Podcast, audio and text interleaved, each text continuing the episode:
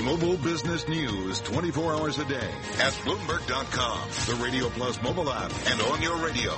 This is a Bloomberg Business Flash. From Bloomberg World Hank headquarters, I'm Charlie Pellet. This headline to pass along to you from the Bloomberg Professional Service. SoftBank said to consider raising its stake in NVIDIA over time. NVIDIA shares are up now by 1.8%. Year to date, by the way, uh, NVIDIA shares are up 31.9%. Stocks trading mixed, but the S&P is at a record. It is up, as Dave Wilson said, any move higher will be a record. It is up by less than half a point right now. NASDAQ up two points to 6207. That's a gain also of less than one tenth of 1%, but again, NASDAQ is at a record. Dow Industrials down a point, little change, 21,081. The 10 year up 230 seconds with a yield of 2.25%. Gold up 12.10 the ounce to 12 68 higher by 1%. West Texas Intermediate crude now at 49.68 a barrel. It is up 1.6%. Brent crude higher by 1.2% to 52.06 for a barrel of Brent. I'm Charlie Pellet. That's a Bloomberg Business Flash. Thank you very much, Charlie Pellet.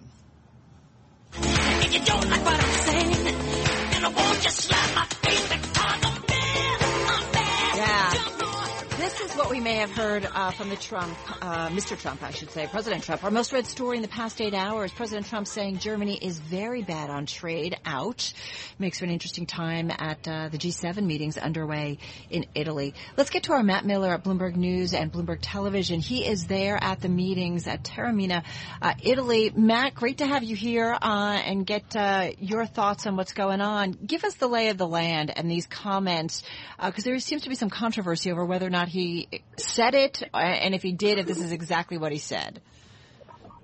Well, he definitely said it. Uh, that was confirmed by Gary Cohn. It was also confirmed by Jean-Claude Juncker, the president of the European Commission. The thing is, it was taken way out of context by Der Spiegel, which printed uh, that he said Germany is very, very bad and didn't really explain that he was talking about trade. So it sounded like he was talking about the German people themselves. And to add to that, to make matters worse, they translated bad as böse in Germany rather than schlecht, which it should have been. Böse really means evil. So it sounded to the German people like he said, Germany is evil, very, very evil. And it got picked up by every paper in Germany, including Süddeutsche Zeitung and the Bild Zeitung, which is the most widely read paper in Germany.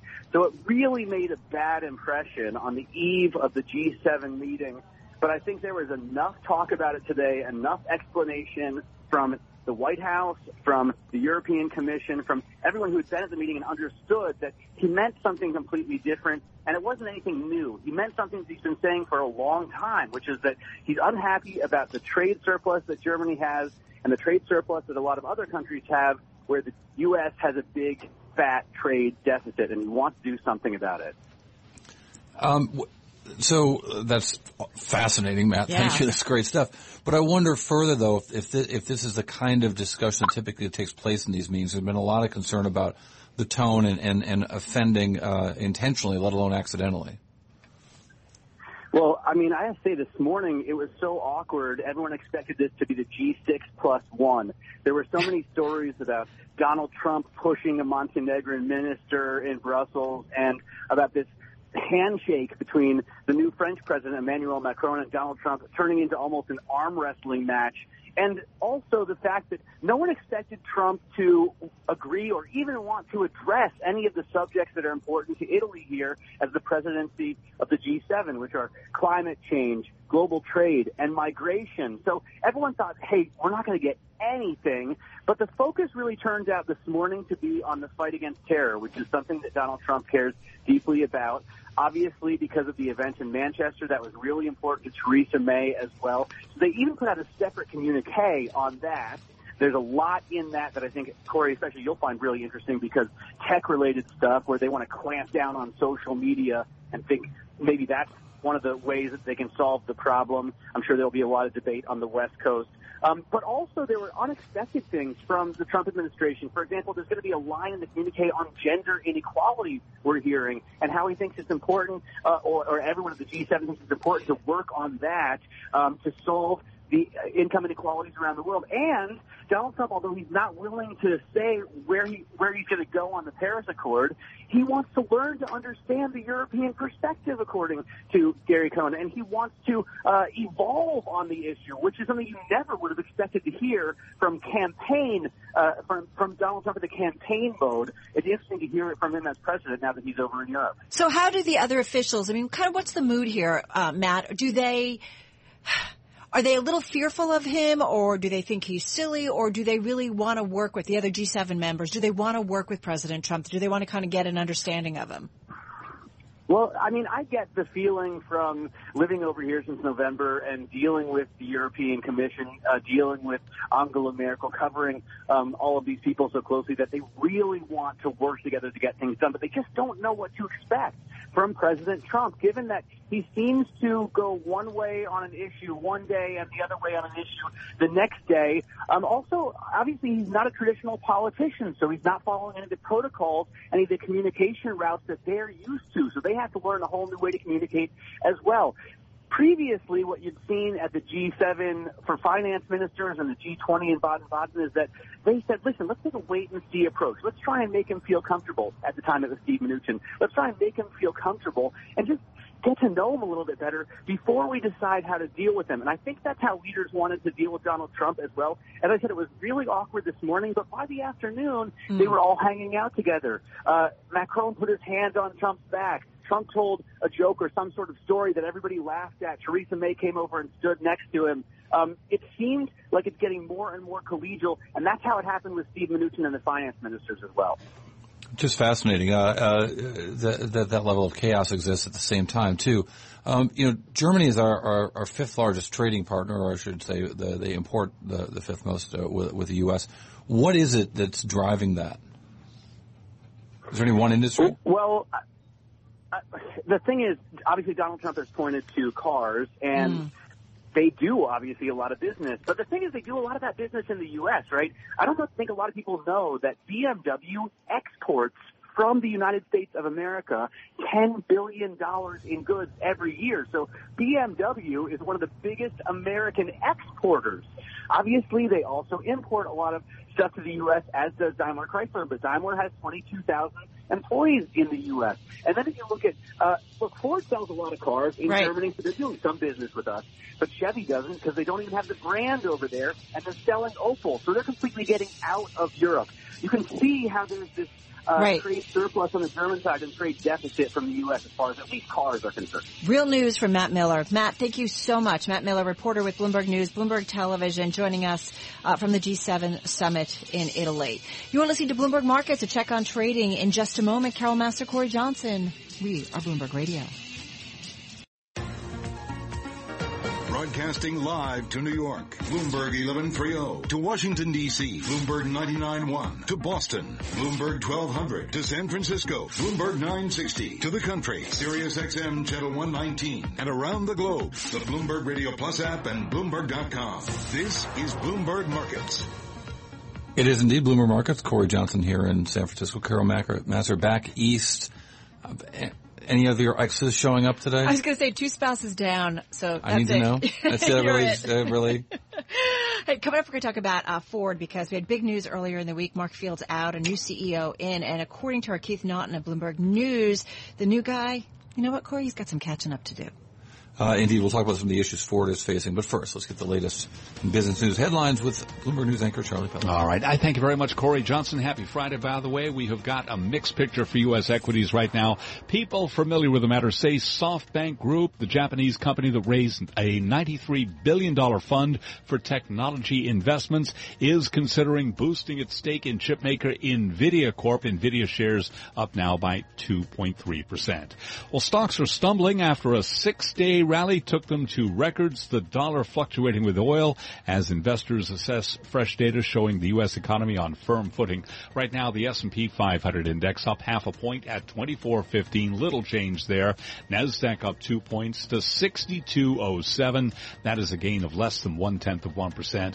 Both the S&P and NASDAQ are trading at records. The Dow down by a point right now. The 10 year up 230 seconds, yield 2.25%. Gold up 1240 the ounce to to 1268, higher by 1%. West Texas Intermediate crude, it is higher by 1.8% to 49.78 a barrel. UPS setting up a joint venture in China to haul more American bound goods and capitalize on booming e-commerce in the world's most populous nation. David Abney is UPS's CEO. He was interviewed this morning on Bloomberg Television. SF Holdings has an incredible presence as far as 13,000 access channels to small and mid-sized uh, Chinese companies. You combine that with our incredible express network where we deliver 19 million packages a day through 220 countries and territories. And one plus one equals a lot more than two in this case. And UPS shares they're up by one tenth of one percent. Recapping S&P at a record, barely up half a point now at 24.15. I'm Charlie Pellet. That's a Bloomberg Business Flash. All right, Charlie Pellet, thank you very much. Charlie Pellet with a Bloomberg Business News Flash joining us right here on Bloomberg. Well, now, Lord, Mr. Ford, I just wish that you could see what your simple horseless carriage had become. What will become? Keith Naughton, Bloomberg News auto editor at large, joins us right now. We look at Ford and the future of Ford with a new CEO, Jim Hackett. Jim Hackett, known for a big turnaround at the University of Michigan. Is there a, a, a Harbaugh hiring to happen in Detroit soon? I think he's the Harbaugh hiring, Cory. Well, he better be. they think he is. Do they? I mean, what, what, what do they expect out of this guy?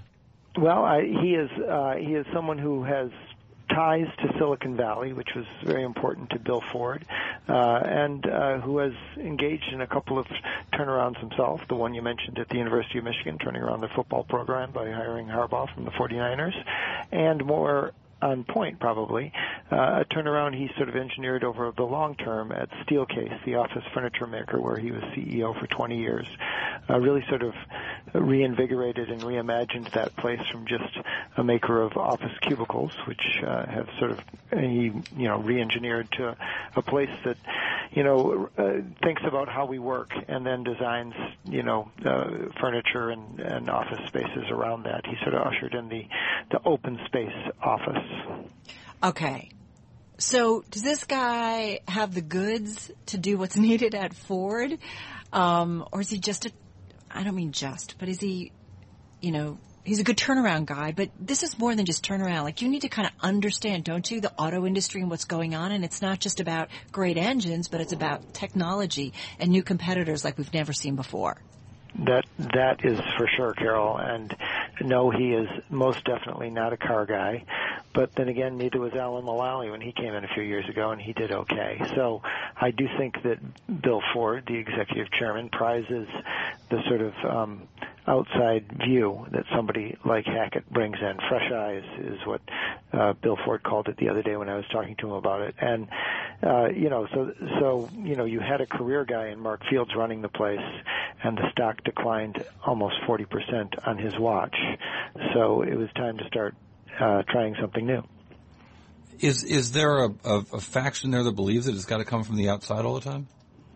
Well, I think just based on the success of Mulally during his six years of running Ford and turning the place around and saving it from bankruptcy, and and you know one of the things that Mulally instituted was this this culture change with this kind of singular focus, this one Ford mantra that he would repeat over and over again with index cards, uh, explaining all of the virtues of the strategy he was he was employing. He, that really got people to pull together, and I think Bill Ford is hoping that. Um, that Hackett can do the same because under Mark Fields, uh, that that culture shift slid back to the old warring factions that Ford had always been known for.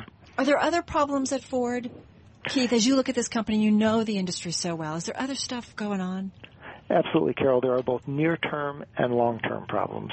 So near-term, Ford, this company that kind of pioneered the modern SUV with the Explorer all those years ago in the 90s, actually finds itself behind General Motors in the new SUV boom.